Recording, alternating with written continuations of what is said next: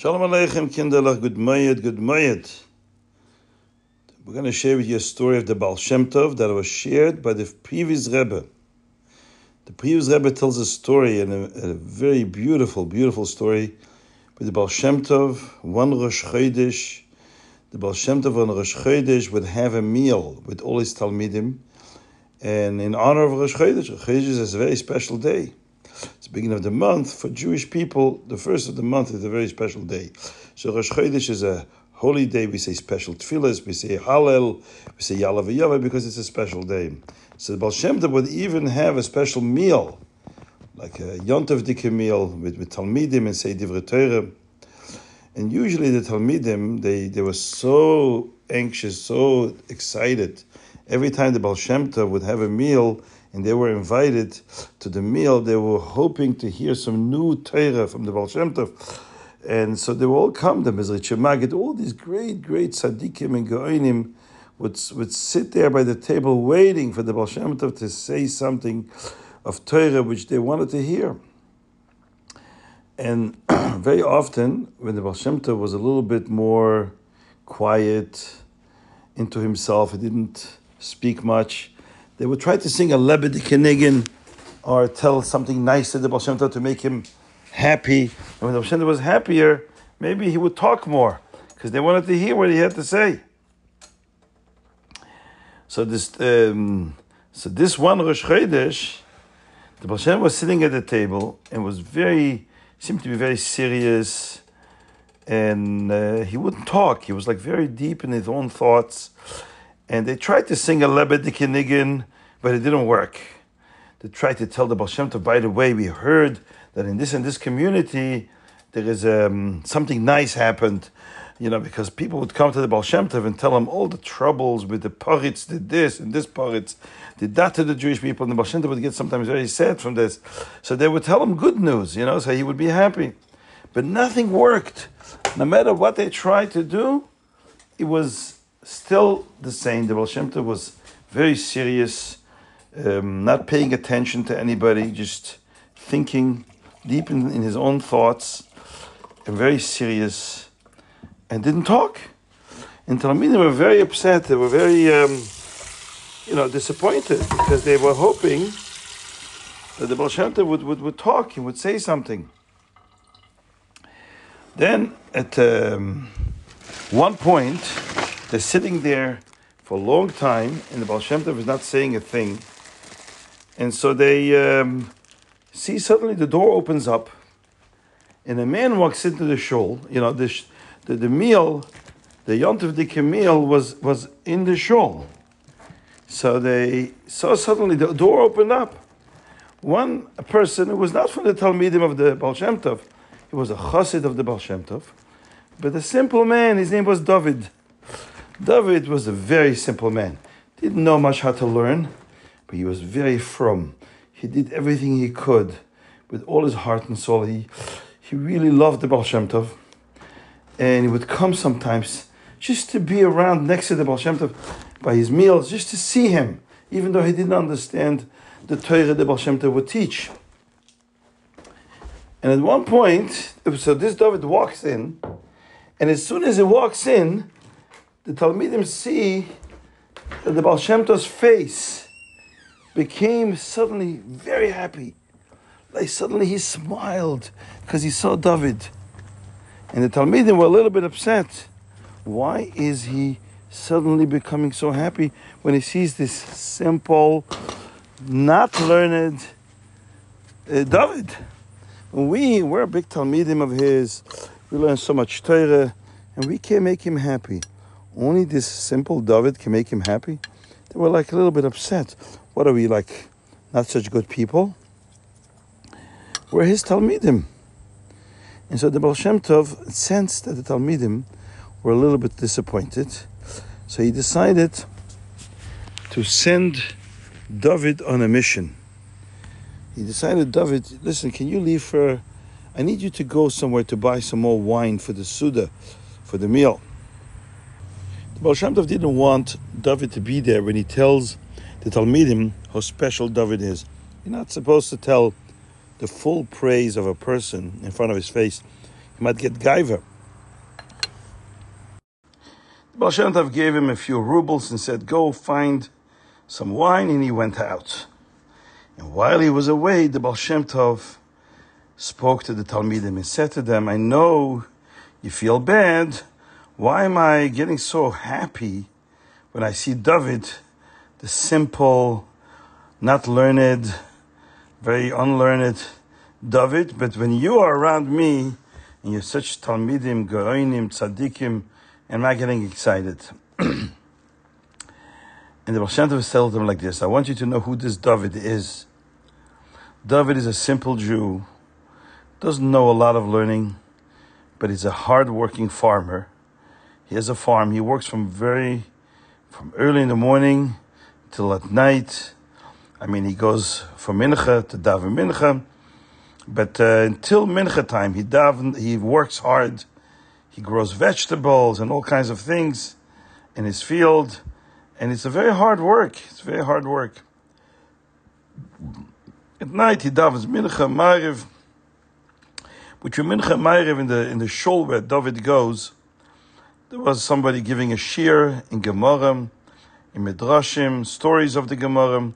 And one day, David hears the Rav who gives the shiur talking about an esrog and how important the Torah says, how important it is for the Torah that we should have the nicest esrog you can get. V'lakachtem lechem b'yom harishon, you should take on the first day of Sukkot, pri eitz hadar, a fruit from a tree that is beautiful. In our, the Chazal, the Gemara says, we know from Moshe Rabbeinu's times that what it means, it means an esrog. Esrog is considered a beautiful fruit. And it says in the Gemara that because it says by esrog pri eitz hadar that the fruit should be beautiful, you should try to make it as beautiful as you can. Try to find the most beautiful esrog. Now, what happens when you go buy an esrog and you want a very beautiful esrog? You're going to have to pay a lot of money because a beautiful esrog is not so easy to find. There are not that many on the tree. Right? Most of the esrogim have some spots here, spots there. To have a beautiful esrog that's so both beautiful, it's cleaned, no spots on it, and its shape is so beautiful, right? Nice and smooth, and everything is great and looks so beautiful. That's not so easy to find. That's why it costs a lot of money. so, but the, the, the Rav who gave the shiur said, you know what? When a Jew tries hard and saves money and buys a beautiful esrog, Hashem loves the mitzvah very much. So David heard this. He said, well, I'm such a poor man. He was very poor because even though he grew vegetables and stuff, but he didn't make a lot of money and he had a whole bunch of children in his house. You know, he had like his wife and his children and they were starving because there was not enough food in the house because David didn't earn enough money. And sometimes they were barefoot, didn't have shoes for the kids because they couldn't afford to buy shoes. Sometimes the, the clothes were torn because they couldn't go and take it to the tailor to fix it. They were so poor. So, but David wanted to do the mitzvah of Esrog once, at least once in his lifetime. Once he wanted to do it beautifully. So he decided, you know what, I'm going to do something really crazy. I'm going to save up money every day. You know, for supper, David would eat maybe a few pieces of bread and water. That was his supper because that's all he could afford. for his wife and kids, he gave them a little bit more bread, a little bit more water, but they didn't have uh, he didn't have money to buy anything extra. So David decided he's going to deprive himself. He's going to eat less every night, and he's going to save the money that is from that extra food that he's not eating, and he's going to put it aside. But it'll take a long time. It'll take a long time to save enough money to buy an expensive, beautiful esrog. But David says, I'm going to wait. I'm going to save every day and suffer a little bit hunger. I'll stay hungry a little bit, so I eat a little less, so I can save that money for the esrog. and that's how he did for a long, long, long time. In every penny that he that he made, and that he would put it aside, to put it in a special bag. This is the money for the esrog. And so the bag got fuller and fuller and fuller until David counted the money. He saw there was enough money for a nice esrog. There was 200 rubles. Must have been a very long time for David to save so much money. But he didn't tell his wife, because his wife, you know, she was a good mother and a good wife, and she wanted the children to be happy. She didn't want the children to starve. Sometimes the kids would cry because they didn't have enough food at night. And they'll be hungry. It said, "Mommy, I'm hungry. Mommy, I'm hungry." And, and, and the mother would say, "Oi, bubala, I, I don't know. I'm sorry. I, I don't have enough food. There's no food in the house. I wish I had more food." And and the kids would go to sleep hungry, and she worried about the kids, right? Because she was a good mother. But so so, David was afraid to tell his wife that he has a lot of money put away for an esrog. So he didn't tell her. Put it aside on a shelf where nobody could see it. Once he had enough money, he decided to travel to the big city because they didn't sell esrogim in a small town like in Mezhebush. In Mezhebush, yeah, they wanted to get a esrog, a nice esrog, to go to the big city where all the big stores have a lot of very expensive esrogim. So he decided to travel to the big city, but it was like, you know, it was rain and and mud, muddy roads. But he had an old horse which barely, barely walked, and an old wagon that barely held together, almost fell apart. But anyways, he used the wagon and the horse, and he traveled with his money to the big city. And took him a long time because the the horse stopped, couldn't walk anymore, was too tired, and the wagon almost fell apart. He had to fix this wheel and that wheel. It took him a long time to get to the city, and finally, when he got to the big city, he went to the to the store where the guy sells the esrogim, and he said to him, "I want the nicest esrog you have." And the guy looked at David. David looked like a poor man. You want to buy the nicest esrog? You know how expensive it is. And David said, "Fine, no problem, no problem. I, I have the money." Where do you have the money? Did you steal the money? How do you? He said, "Don't worry about it. I have the money here with me. Just show me the nicest esrog." And so the guy showed him the nicest esrog.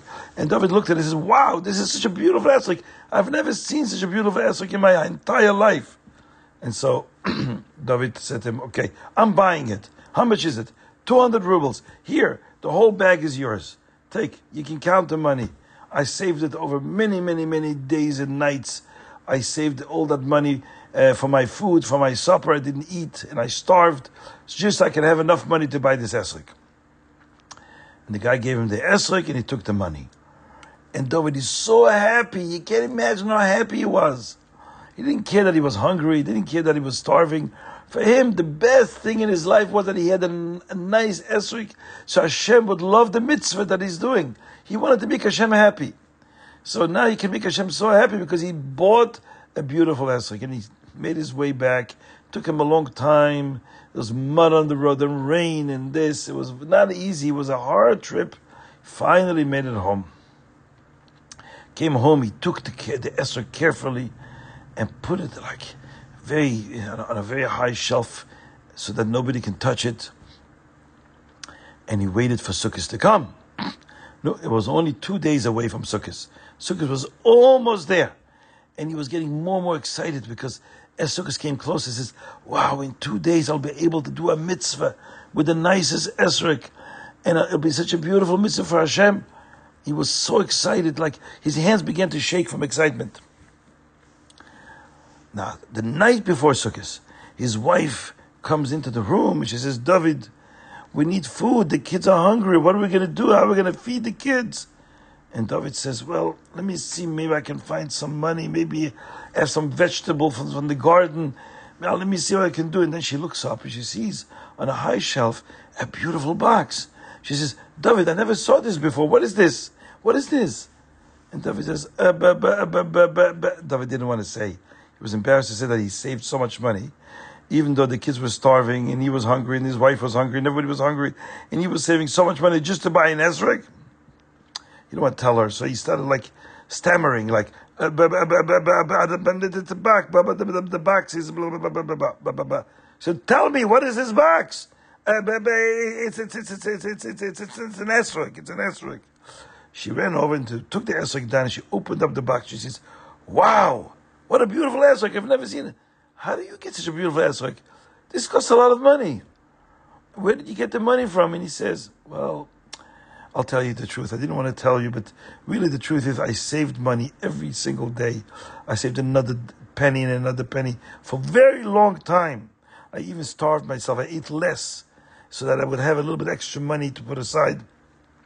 Finally, I was able to get that esrog.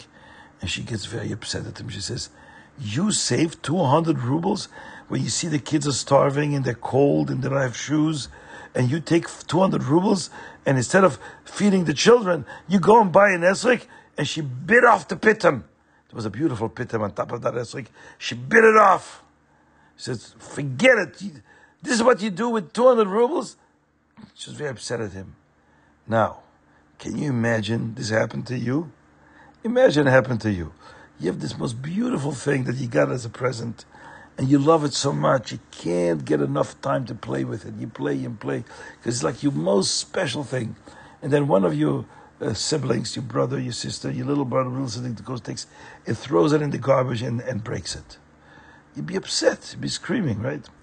Can you imagine David, after everything he went through, how much money he had to save and how long it took him to save all that money, and how much, how many days he starved just so he can have enough money to buy the esrog, and how much time it took him to get to the big city and come back, and now he didn't even get a chance to say the bracha over the esrog even once, because it's not Sukkos yet, and his wife took in front of him and bit off the pitom, and now it's not a kosher esrog. David, of course, wanted to get angry, very angry at his wife, but he didn't do that. He swallowed hard and he said, You know what? You're right. Who am I? I'm just a simple Jew. This is so arrogant. What am I, baal gaiva? Do I have to have the nicest esrog in town? You're right. I shouldn't have had such a, shouldn't have spent so much money on esrog. I should have spent the money for, for other things that we need in the house. And he thanked her and he was nice to her. Baal Shem Tov turns to his Talmidim and says, You know, what was the biggest test that anybody got in history? What is the greatest test? Avraham Avinu. Hashem asked him to take his son, Yitzchak, his special son, and sacrifice him as him. And Avram was happy to do it. Hashem says that I'm doing it. Then Hashem told through a malach, no, no, no, no. I was just a test to see if you're going to do it. But this is such a big test that we mention it every day in davening. Rosh Hashanah Yom Kippur Hashem, give us everything good that we need in the zchus, in the merit of Avraham Avinu, passing such a huge, humongous test. Says the Baal Shem Tov, you should know that from the time of Avraham Avinu until this David, there's never been a Jew that had such a big test like David. David is the f- second person in history that passed a huge, huge test, similar to the test of Avram. And his, the fact that he didn't get angry in Shamayim caused a big commotion. And this is why, when I see David, even though I'm a little bit serious then and I don't feel like talking, I'm very quiet, but when he walked in, he changed my mood. I became so happy. And after that, the Baal Shem Tov began to speak Torah for a long time, and the Talmidim were very happy. This is the story. Now, the previous Rebbe told that story when? On a Shavuos. Now you may ask the question, why would the previous Rebbe tell such a story on Shavuos? We don't take an Esrog on Shavuos, we take an Esrog on Sukkot. Why would the previous Rebbe tell the story on Shavuos? I don't know. He, I don't think he told it. I, I don't think he explained it to anyone. But I'm guessing. Do you know that the Jewish people are compared to an esrog? To an esrog tree. Why? Because the Gemara says all trees, you know, when the fruit grows on a tree, the first thing that appears on the branch is the leaves. There's leaves, it's like a flower. And then after the flower appears, inside, between the leaves, comes out the fruit. But first the leaves come out, and then the fruit starts growing. The only tree that's different is an esrog. The fruit begins to show on the tree before the leaves. Says the Gemara, you know what the difference between the leaves and the fruit is? Well, it's a mashal. The fruit is like the mitzvahs. Mitzvahs are like fruit. Because a mitzvah does good things for the world. It changes the world, makes the world a holier place. And fruit also makes people happy right? Gives people uh, uh food, makes them healthy and strong. so mitzvahs are like fruit. But you can do mitzvahs without understanding why Hashem wants you to do it. But then, if you understand it also, and you have a lot of understanding, and you appreciate it, you love the mitzvah because you know why Hashem is telling you to do it, then that's called like the leaves.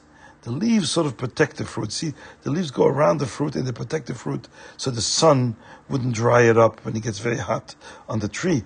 It can dry up the fruit from the heat of the sun. So the leaves protect it. Also protects it against bugs. You know, it shields, it surrounds the fruit so the bugs don't get to it. So it, the fruit is like, the, the, the leaves are like the knowledge. Because when you know why you do a mitzvah, it makes you do the mitzvah better because then you know why you're doing the mitzvah. You're excited about the mitzvah because you understand the meaning of it, right?